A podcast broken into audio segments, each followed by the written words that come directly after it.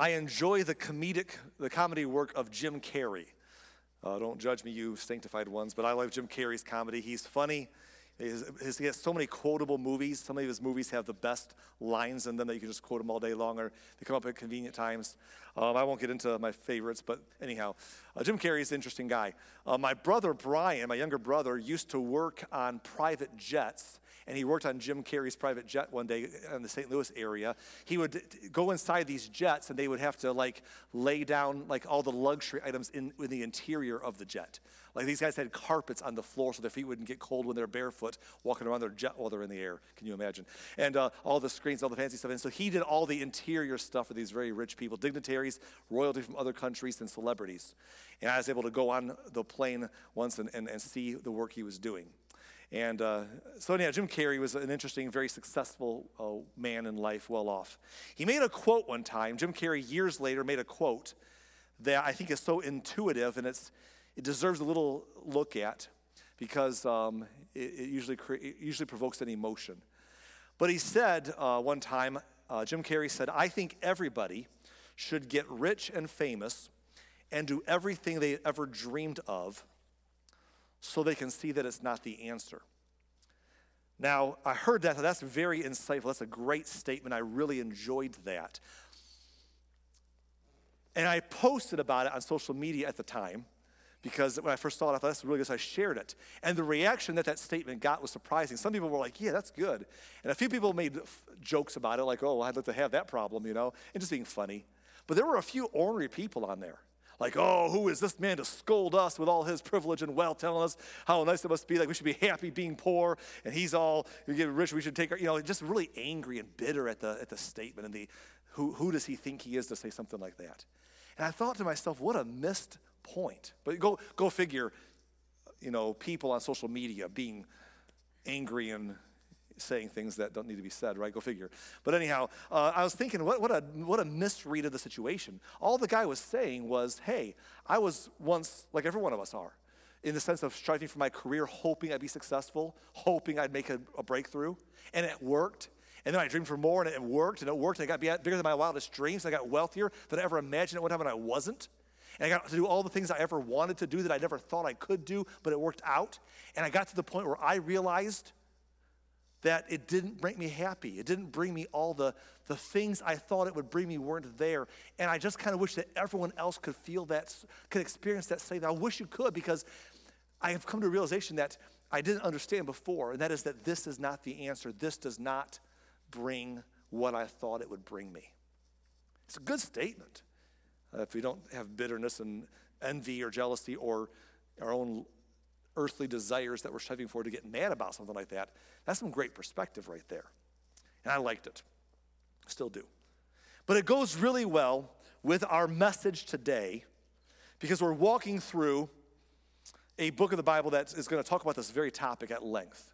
So we've been journeying on Sundays through the biblical narrative and we've been stopping along the way to study. We've been in the Hebrew scriptures for a while.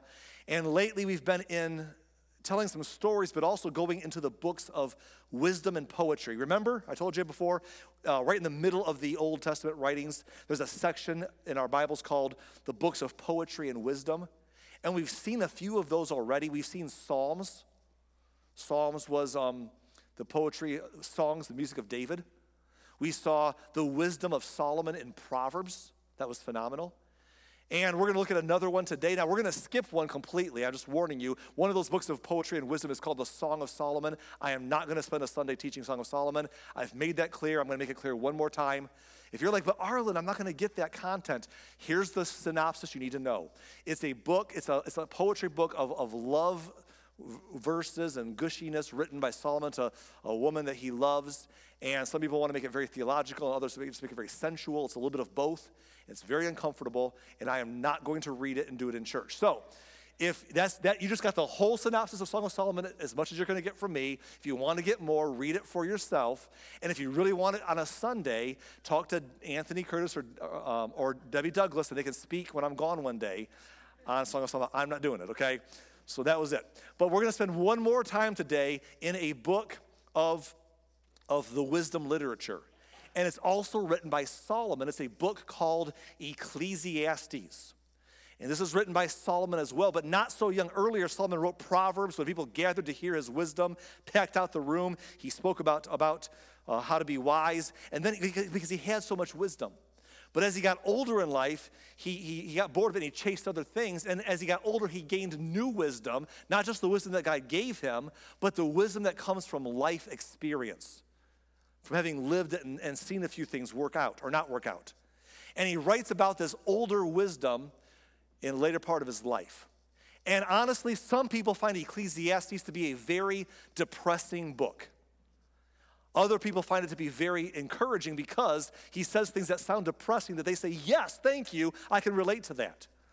So, whether you like it or not, I don't know, but I'm going to be honest about myself. I love Ecclesiastes. This may be, it's one of my favorite books in the entire Hebrew scriptures. It's right near the top of my list. I, I hate to even rank the top couple, but this, this is right there.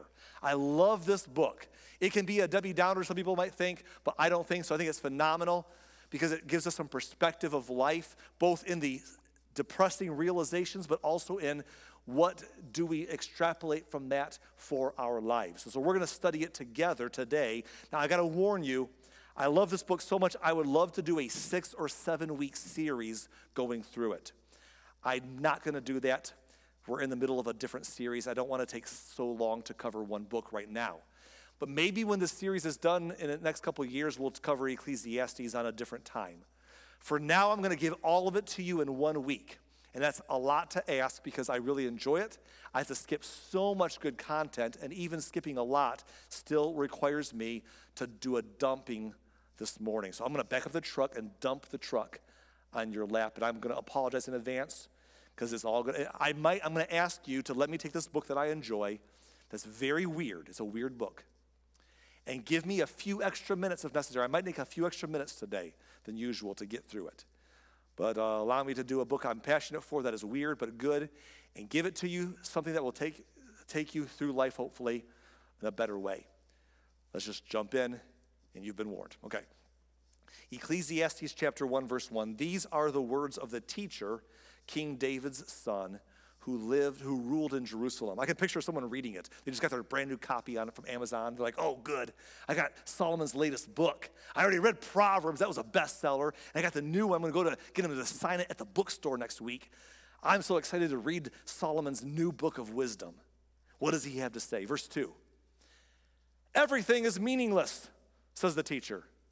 Completely meaningless. what? That's not what I was hoping for right there. Meaningless. Solomon. What? Now, I'm going to tell you, um, we're going to get into what he's talking about here. I want to tell you that word meaningless comes from a Hebrew word, and I, the word hevel, H E V E L. And I said this last hour to the last group, I'll say it to you also. I hate bringing up Hebrew and Greek words when I do sermons. I just hate it because I usually think people don't even know what they're talking about when they use them. They, um, it becomes the words in English are usually just perfectly fine. It's just sometimes a nerd thing or even an elitist thing that people like to bicker over. I don't enjoy doing that in church. Nothing wrong with it, I just don't enjoy it. But I'm going to do it today because I want you to understand in the King James, that word hevel, that Hebrew word hevel, is like, it, it mean, they, they translated it to say vanity. Vanity of vanities, all is vanity. In the uh, NLT or other translations, they use the word meaningless. It's completely meaningless. But hevel, the, the Hebrew word, is so hard to translate Hebrew. It means so much more than just one word can give it credit for. So it kind of means like it's meaningless or vanity, like you're trying to, to grab a hold of the wind around you. You see the wind, you hear it, you feel it. You don't see it, you feel, hear it, you want to grab a hold of it, but you just can't get your hands around it. You just, it's hard to it's hard to grab a hold of. That's life. And, and, it, and it can feel that way when it slips through your fingers. And so we're going to come back to that today a little bit. Basically, another idea of it is for him to say it's like trying to chase an itch that you cannot scratch. Have you ever had an itch that you couldn't scratch and you rubbed against the corner of the wall? Or you had a partner, you're like, hey, can you scratch my back right there? Oh, yeah, right there, right there. Oh, no, to the left, to the left. Oh, lower, lower, to the right, to the right. It keeps moving. What's that about? Uh, I saw someone elbowing their, you know, their spouse just now. Like, that's you. You do that all the time. But that's what happens. Sometimes we have itches that we can't seem to scratch in life. Like, you can spend your entire life sometimes chasing. Like, if I can just get this promotion or this amount of money or this new relationship instead of the old one I'm tired of, or this new uh, opportunity or this new spiritual thing of meaning or this new hobby or this new whatever. If I can just get here, then I'll finally feel satisfied. Then I'll reach the zenith of utopia. And so we strive and look for new things to scratch the itch that seems to be evasive. And those new things might satisfy for a little while, but then the newness wears off, and they can sometimes leave us saying, I'm just not, it's just not, it's not getting the itch. And we try other things, or we feel depressed. And eventually we start looking back to the past and wishing we could go back and scratch some itches that we missed, as well as looking ahead to a preferred future. And it's just meaningless. And Solomon's going to talk about that, and then he's going to give us some perspective today about how that life is really about learning to appreciate the simple things. The things that we rush past in the day to day, looking for the stuff that matters, that will make us somehow perfectly in paradise. So let's jump in. Verse 3, he says, What do people get for all their hard work under the sun? Generations come and generations go, but the earth never changes. The sun rises, the sun sets, then hurries around to rise again. The wind blows south and then turns north. Around and around it goes, blowing in circles. Rivers run into the sea, but the sea is never full. Then the water returns again to the rivers and flows out again to the sea.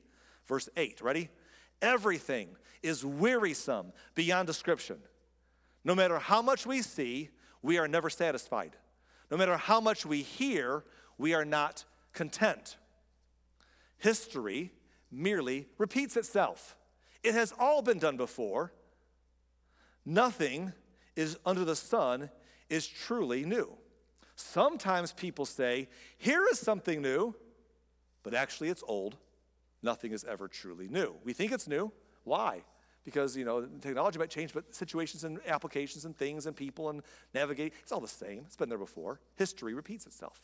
He then explains in verse 11 we don't remember what happened in the past, and in future generations, no remember what we're doing now. Like in the past, the reason we think things are new is because we don't really know what happened before.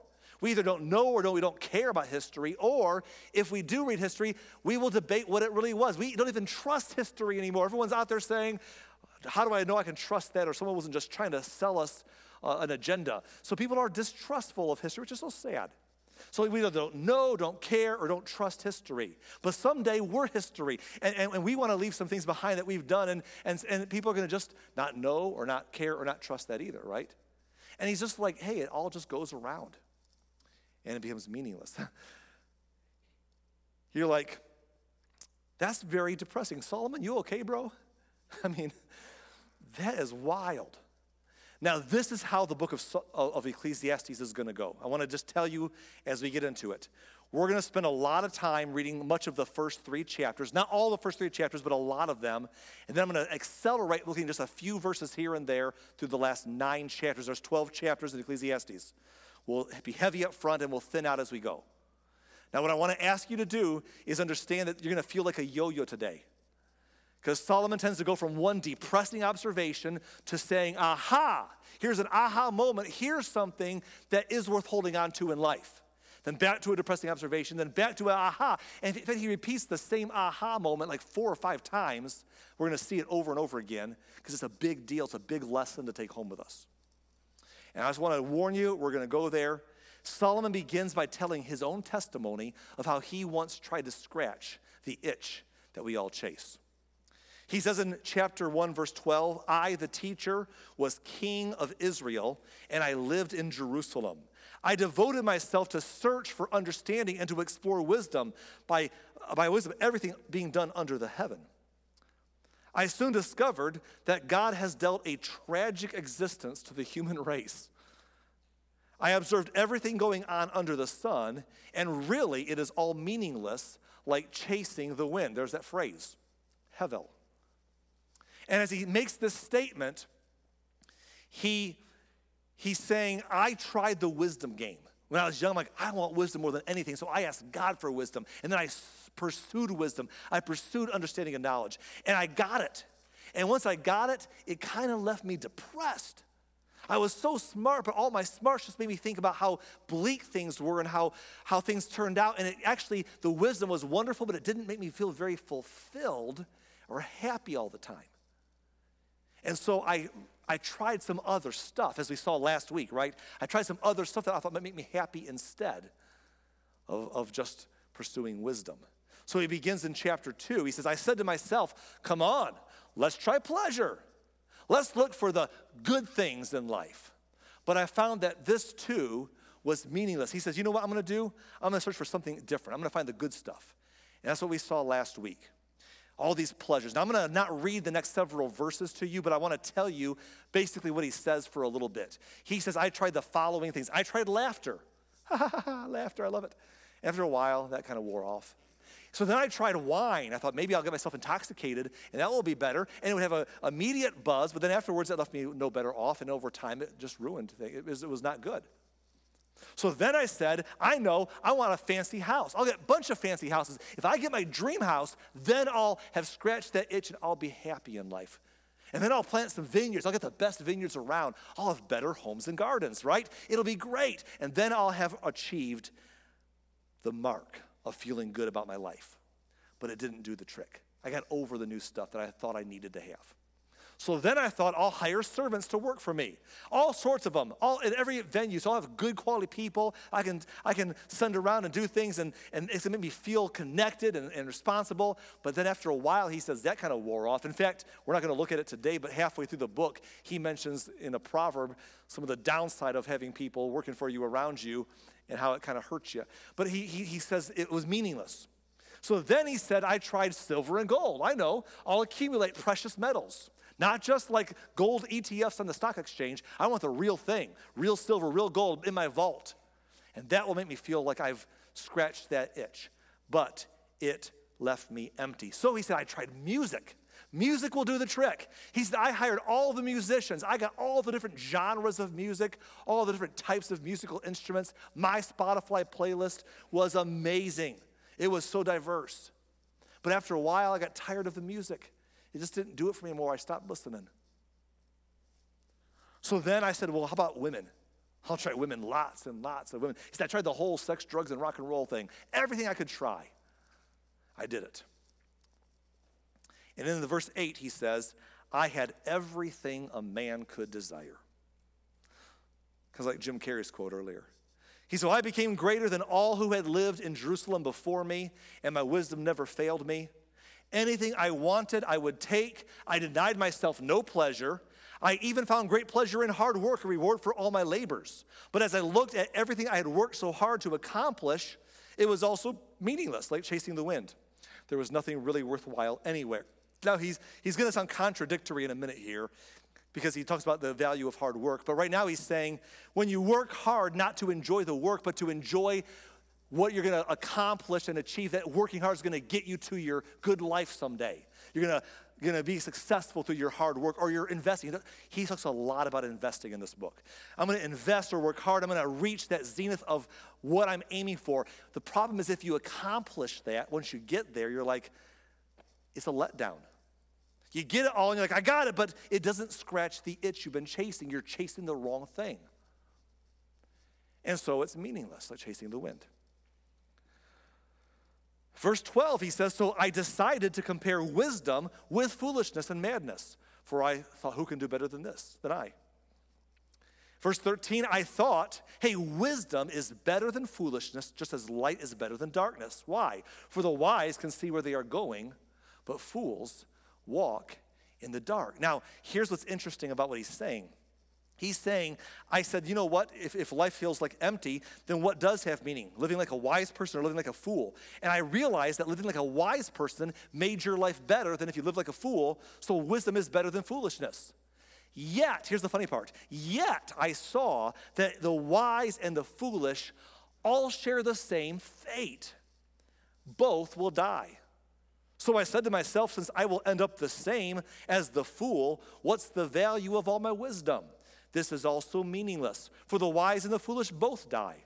The wise will not be remembered any longer than the fool. In the days to come, both will be forgotten. So he says, Look,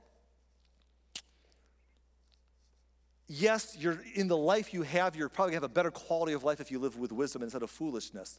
But in the end, they both die, and everyone forgets you. And if they do, if you were famous enough to be remembered and you were a fool, someone will still cheer for you, though you were a fool. And if you were wise enough to be, famous enough to be remembered as a wise person, someone will still dislike you in history, though you were wise. So in the end, you're forgotten or remembered poorly, perhaps. But either way, you end up in the same place.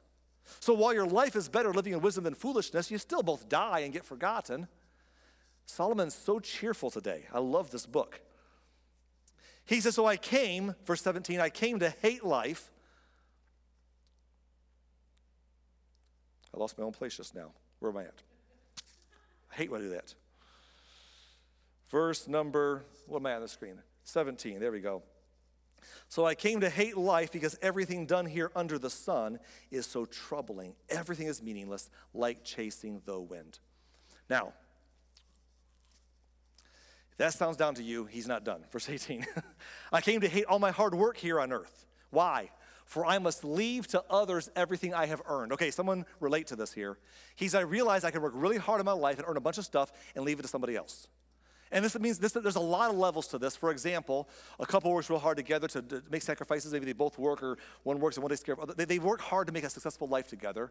And then the one dies. Let's say the guy dies, and so his wife marries another man, and they enjoy what they earned together instead. Or she dies and her husband and his new wife enjoy what they earned together instead. That's like, what, what was the point?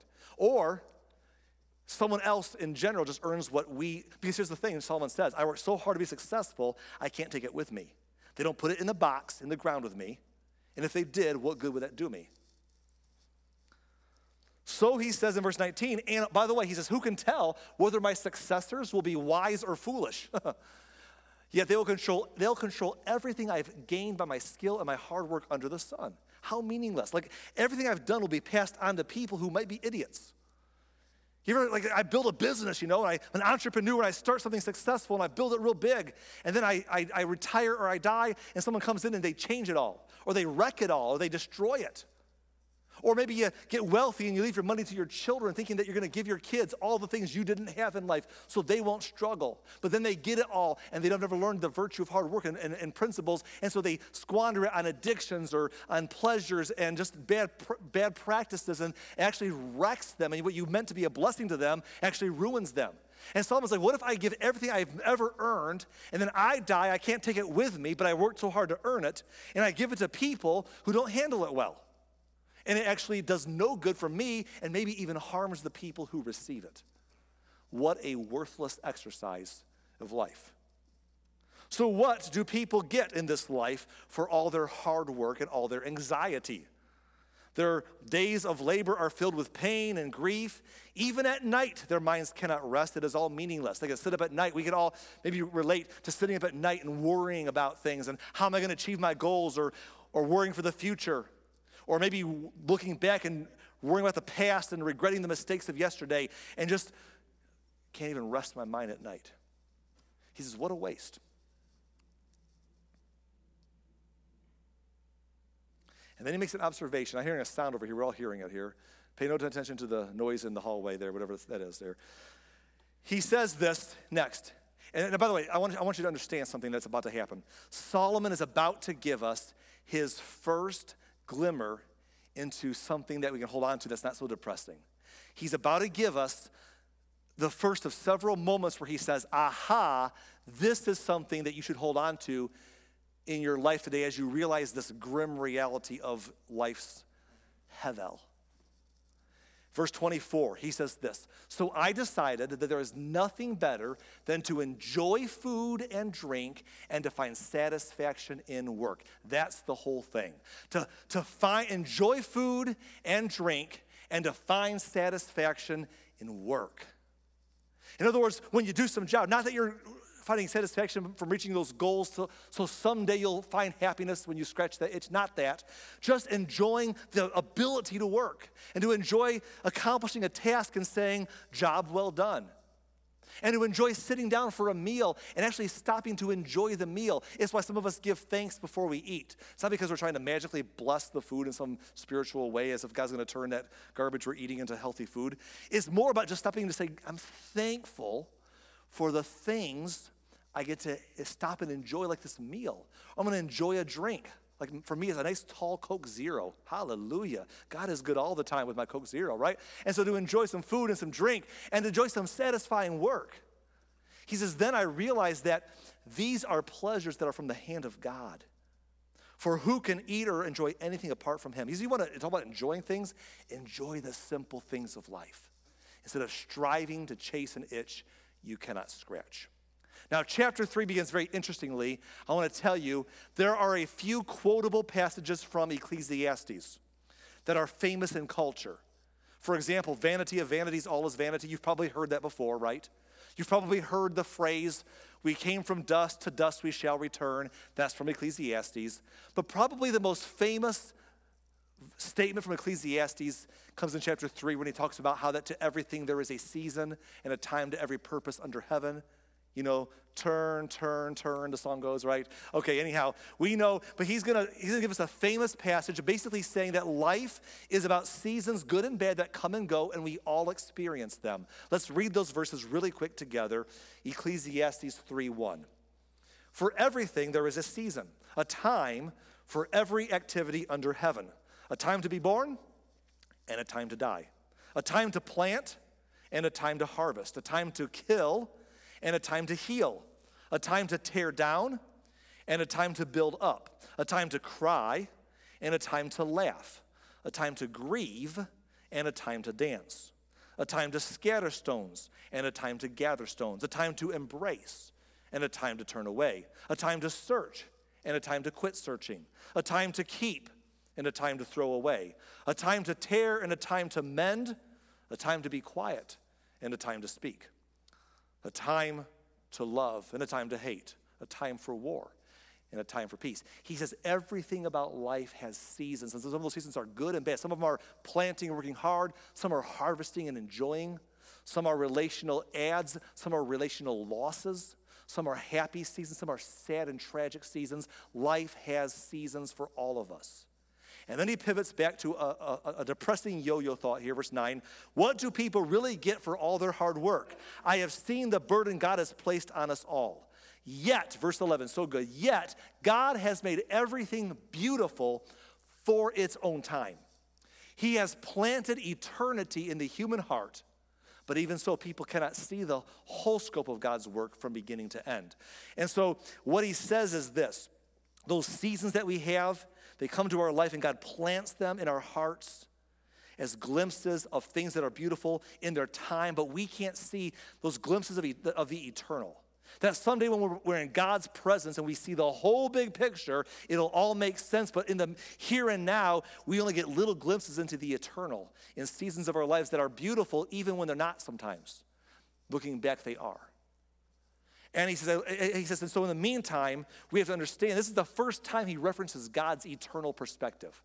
There's an eternal perspective that, that God has that we will see one day, but in the meantime, we have these moments through seasons of our life to grasp the eternity he plants within our heart. And then he comes back to his big aha moment. Are you ready for it? His big, this is going to sound so familiar because he just said it earlier, but he's going to say it again. Verse 12. So I concluded that there is nothing better than to be happy and enjoy ourselves as long as we can. Because again, life has seasons, so just be happy and enjoy it. Verse 13, ready? And people should eat and drink and enjoy the fruits of their labor, for these are gifts from God. That's a repeated thought. That we should learn to enjoy what we do and what we do and what it accomplishes, just take satisfaction in our work that we can. That we should stop and, and enjoy what we're eating, like slow, give thanks, slow down long enough to enjoy your food before you wolf it down. You know, you know, and then we're moving on to the next thing. Just slow down and chew a little bit and savor and swallow before the next bite goes in the gully, you know? And, and, and enjoy, take a deep breath and take a sip of that drink. And enjoy it.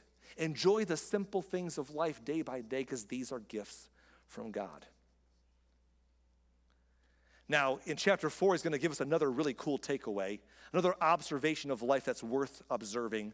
In chapter four, verse nine, he says, Two people are better off than one, for they can help each other succeed. Now, I'm going to, um, I'm going to read the next few verses, people have often used these verses as wedding verses because two are better than one, yada, yada.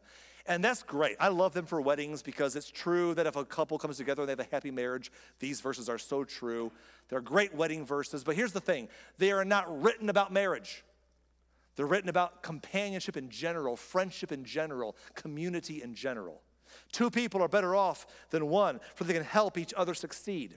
If one person falls, the other can reach out and help.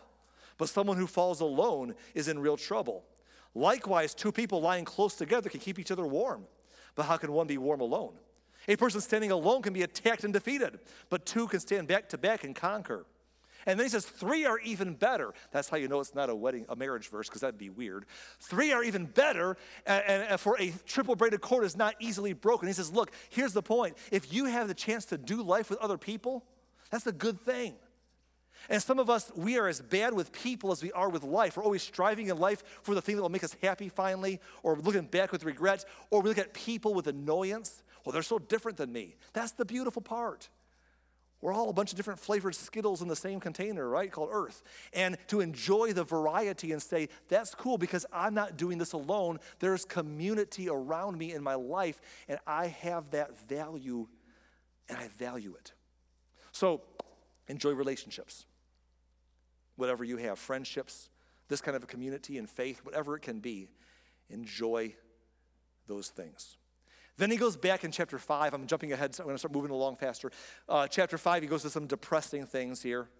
Verse, ready for it? Verse 16. This too is a very serious problem.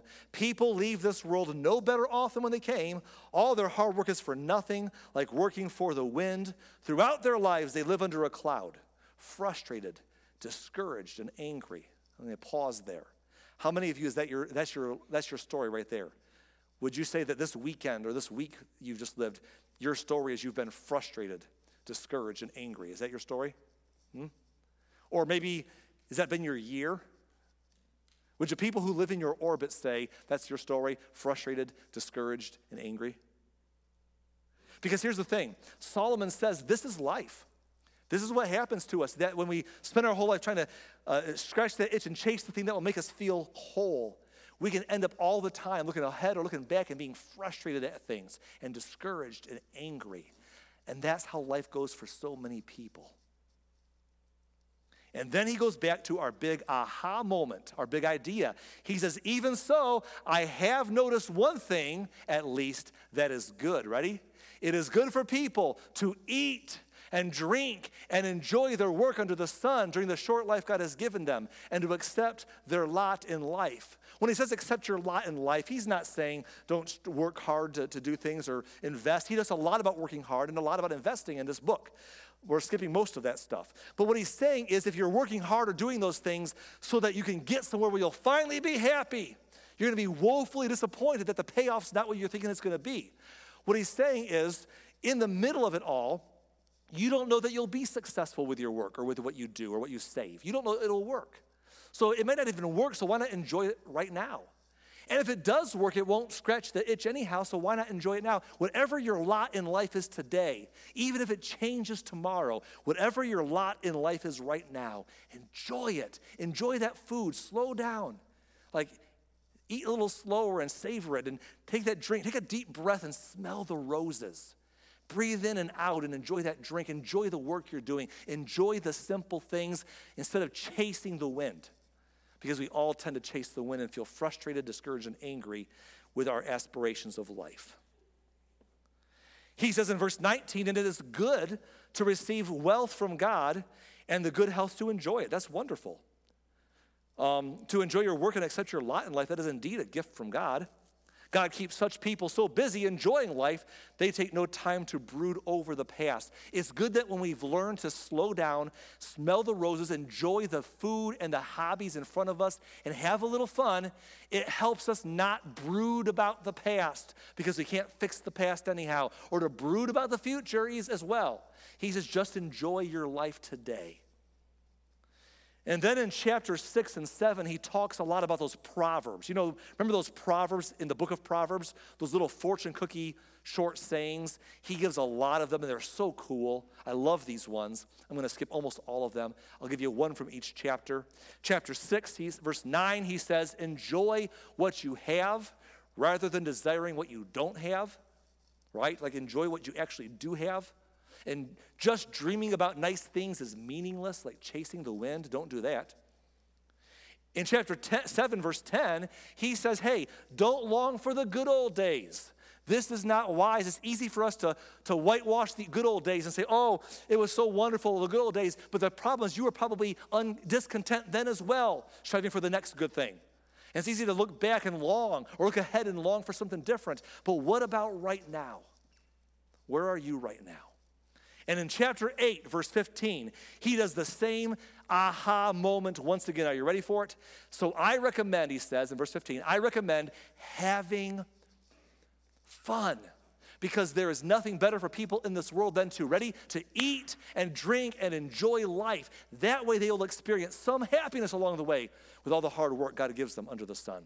He says, look, it's, it's the, the striving is the striving, the ups and downs are what they're going to be.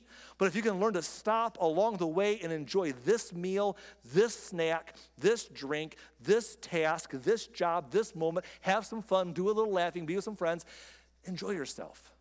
Or you'll spend your whole life waiting to someday enjoy yourself and you'll never get there, or looking back wishing you had enjoyed yourself, but you can't go back.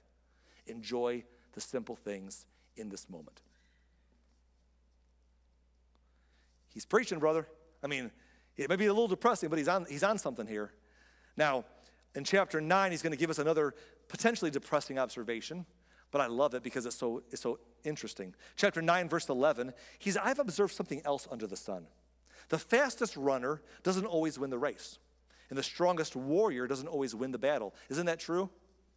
Like you, you ever see people, um, you know, always win. So my uncle, my uncle Steve, growing up, was a world champion kickboxer. He won two world belts. I was there with him the day he won his first world belt, and his second one was won while I was away in college. But before then, he had a, his own private gym. He trained young kids for junior golden gloves. I had a key to the gym. Him and I would work out together. I got around that culture of kickboxing for a number of years. And I learned something about the fights. The best person doesn't always win the fight. They might win nine out of 10 fights, but at one time they take a, they take a, a side punch to the temple and they on the ground flopping like a fish. Even though they were the better fighter, they just got caught that one time wrong. The strongest fighter doesn't always win. The fastest runner doesn't always win. It's like in football right now. We just, we're going to the Super Bowl, or I'm sorry, we're going to watch the big game next week. But anyhow, um, as we get ready for it, um, you know, the, the teams in the Super Bowl next week are two very good teams the Kansas City uh, Chiefs and the um, San Francisco 49ers. They're very, very, very, very good teams who are worthy of being there. But are they the best teams? I don't know that they are. I think the Baltimore Ravens, who lost last week, were probably the best team in the NFL, but everyone loses occasionally, and they lost at the wrong time. They might win four to five times, but they lost at the wrong time. That happens. My point is that the fastest doesn't always win the race. The, the strongest doesn't always win the battle. The wise sometimes go hungry. The skillful are not necessarily wealthy. Look at this part. He says, and those who are educated don't always lead successful lives. That is so true. I have a pastor I know well and a uh, um, very interesting person. Um, ta- he lives in a big city metropolis area and does a lot of ministry with some very extremely wealthy people, people who have built major corporations, made inventions. They're just multi-millionaires beyond our imagination. And he pastors or counsels people all the time who are very wealthy and successful. And here's what he says. The interesting thing he's learned is that some of the most successful people at building something amazing and becoming very rich by the world's standards oftentimes are not college educated. Now, he's not knocking college. He's not doing this political thing people do of bashing college. He's not doing that. He's saying a lot of people who are successful are educated, but a lot of them are not. And one of the reasons he's understood in his conversations is because sometimes we're so educated that we're told all the reasons why it can't be done. We're educated to the point where we know why, why it can't be accomplished. Whereas some people just haven't been taught that it can't be done. They just go out and do it. They just go out and figure it out, and they're like successful. And, he, and so that's what Solomon's saying that sometimes The strongest doesn't win the fight. The fastest doesn't win the race. The most educated isn't always the most successful. It's all decided by chance, by being at the right place at the right time. Who knew? It works that way. And then in verse 12, he says, People can never predict when hard times might come, right? I mean, it just happens. Like fish in a net or birds in a trap, people are caught by sudden tragedy. Wouldn't you agree that tragedy tends to hit us suddenly? Just tends to come out of nowhere. You're just driving along, and there's the accident. You're, get, you're doing the line, the bad news comes, a bad phone call comes. It just happens, and it just comes our way in life. And like birds flying away or fish swimming away, they're just suddenly caught. That's just how life goes. The difference between the birds and the fish and us, though, is the birds and the fish are actually happy until they, that sudden moment. They're just floating around enjoying life, and then boom, you know, where we spend our whole good time stressing about what's going to happen. Oh no, sudden tragedy is going to come, so we walk around stressed, right? And he's like, don't do that. Don't do that. Enjoy the journey because what's going to happen is going to happen. But you have right now. And he goes back to that simple idea of enjoying life smelling the roses. In chapter 11, we're in our last two chapters now, we're almost done. Chapter 11, he says, Light is sweet. Light is sweet. How pleasant to see a new day dawning. You know, when you woke up today, you got to see a new day. Do we think about that? It's beautiful outside. So it's beautiful, it's cold. It's beautiful for February in Northwest Indiana. I mean, I've enjoyed this little run. You know, uh, Michelle and I have been taking some walks the last couple of days. You know, they do about four miles at a time. Today, we we got up this morning, brought our clothes with us to church. To, to, so we can change after we get out of here. And we're going to take another four mile walk in the, some trails today. And I'm excited about that in a little bit here because it's a beautiful day. And here's the thing we weren't guaranteed a beautiful day, we weren't guaranteed another day at all. And yet, here we have a day that the Lord has made, and we get to enjoy it. How pleasant. He goes on and says, um, When people live to be very old, let them rejoice in every day of life. Hey, if you get to be, if you're as, however old you are, you've lived longer than other people who didn't make it this far. Every day could, it could end tomorrow. We know that could end. But today was another gift. I made it a little further than many. I have another day of life. I'm going to rejoice in every single day I am given. But also then remember that there will be many dark days because that's part of life. Just the reality is smart to remember, but, but enjoy the day you have. Everything still to come is still meaningless. Or hevel is the word. He says in verse 9, young people, it's wonderful to be young. Enjoy every minute of it. Do everything you want to do. Take it all in. Right? And, and that's great. But then he pivots to his macro thought in verse number 10, uh, the rest of the verse. He says, in, uh, But remember that you must give account to God for everything you do. Interesting. What he's saying is, there's another day coming. He's not trying to make it depressing right now. He's saying, remember your creator. We're going to discuss that. I'm going to skip that for now. We're going to come back to that as we end. Verse 10, he says, So refuse to worry. Keep your body healthy, but remember that youth of the whole life before you is still meaningless. When you're young and you're the, coming into your scene and your lame old parents are kind of, you know, you know, you know, you know, roll, roll your eyes at them. And the older generation, you kind of push them out because the new ideas are on the scene and they're forgotten. It's our time to shine. Guess what happens to you? You get a little older and you get pushed on the side and you get forgotten and people roll their eyes at you and someone else's time to shine. And it goes on and on. So he says, enjoy the moment, but understand the big picture is we're all going the same place in the end. That's just how it ends up. And so in the last chapter, we're going to read two more verses, two more verses at the end.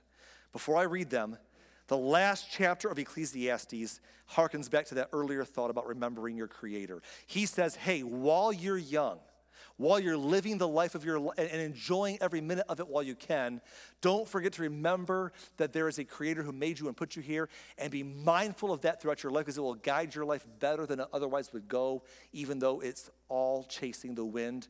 You'll be better off living with him in mind and he describes how that we're one day going to get old. And in chapter 12, you should read it. It's a poetic dissertation about getting old. And when you read it, you're like, yep, that's, that's how it feels getting old. It's beautiful poetry and depressing at the same time, but it's so well written, you should read it. At the very end of the book of, of, of Ecclesiastes, he ends with these two verses. Verse 13, he says, That's the whole story. Here now is my final conclusion Fear God and keep his commands, for this is everyone's duty. When he says fear God, that's a harken back to his earlier book of Proverbs, where he says the fear of the Lord is the beginning of wisdom. And in saying so, he's not saying be scared of God, that God is scary. No, he's saying have that reverential awe, have that re- understanding that there is a maker who made everything that you, we live in, who made you and me today. That he is so powerful as to make all the world, and yet so personable as to know who we are and where we are. And if you will live in mindfulness and awe of his presence and who he is, you'll, you'll, you'll do better in life that way. If, you're, you'll, if you'll follow his, if you'll trust that the maker has the best plans for how things work within his creation and you'll follow his commands, your life will be better, but it still comes to an end down here. And that's what he says in verse 14 God will judge us for everything we do, including every secret thing, whether good or bad. Now, when he says God will judge us, we think of that as being a harsh thing, like God's to judge you. God's to judge you. But judging is not negative always. We think of it as negative because we're negative about, about judging. Judging is judging the winner. Judging is giving prizes away. I judge that you deserve. It, it, it's positive too. And, and the judgment that we think of someday, you know, of, of all that we've done in life, we think of it in such a negative way. But what if it's not? In fact, we know it's not because 900 years after Solomon lived and died, Jesus Christ walked this earth and he went to the cross to show us that God loves us so much that he took care of the judgment of our sins on Calvary so that, so that we don't have to face it. That our sins were paid for so that relationship could be brought back to him and, and, and the gospel, we sang about it earlier. At the cross, at the cross, where your love ran red and my sins washed white. And so when we get to God someday, Solomon's not talking about that. The gospel hasn't been revealed the way it was through Jesus quite yet. They looked, they looked ahead to it. But we understand that when we get before God someday, we're going to stand in the presence of, of the one who made us and who loves us perfectly, like the way that no one's ever loved us before. And we're going to feel so washed over and completely loved in that moment. Yes, we'll look back on our lives and it'll all make sense. All those seasons of life that change will make sense. All those little spots of the world that, uh, that we didn't get before will all come together, and that itch will finally be scratched. But, but we'll also look back at the things that we, we may have said, I wish I would have enjoyed it more. I wish I would have done better in it. But we're going to be loved in that day. And it's a good day because the gospel, the Christian message is that God has, has, run, has worked out that day for our benefit. He's turned those graves into gardens. He's given his life and he's brought us eternal hope. But we will stand before him one day and look back. And I feel like that's the day the itch will get scratched, that you can never chase down. You spend your whole life trying to get change people in your life, change things in your life, throw, and never fully feel you got it all. You look back for the past and fawn over what happened before that you can't change. But if we could just realize that there's some things that go beyond this life, that will not be perfectly whole until we're in our, the presence of our Creator. So I want to give you a statement before I close here that was written by a man named C.S. Lewis. C.S. Lewis, by the way, was a theologian, wrote a, one, lot of wonderful books. Some of you know his fictional books like the, the um, Chronicles of Narnia, The Lion, the Witch, and the Wardrobe, and those books. But he wrote a lot of theological books. He's a brilliant mind. He was a contemporary with J.R.R. Tolkien from Lord of the Rings and The Hobbit, who wrote those books. And uh, they talk about God and theology a lot. And C.S. Lewis said something one time that kind of fits our sermon today. C.S. Lewis once said, If I find in myself desires which nothing in this world can satisfy, the only logical explanation is that I was made for another world he wasn't saying don't enjoy the journey because Solomon was clear about that. He was saying that part of chasing the wind to find that utopia, that, that, that meaning that you're just always striving for and discontent about, maybe that some of that just speaks to the fact that we're not only made for this life and there's something else coming that will be whole when that day arrives. So until we stand before God and feel that and see that for ourselves, hey, just long for the day when you see your Maker. And in the meantime, Instead of chasing the wind, enjoy the simple things. Breathe in and out and enjoy that meal. Enjoy each bite, but don't rush through it. Enjoy that beverage. Enjoy that walk. Enjoy that work you're doing that you can do it. Enjoy the day that you woke up to and have. Enjoy some friends if you get a chance to be with some people, even if they're different and weird to you. Just enjoy the variety.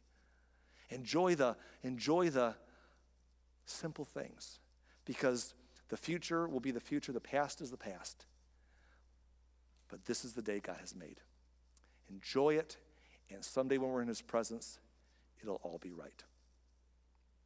And that's a great lesson for all of us today. I don't know if you loved Ecclesiastes or if you hated it. If you hated it, it's probably my fault I communicated it poorly. My request to you all would be to read it for yourself. There's so much in there.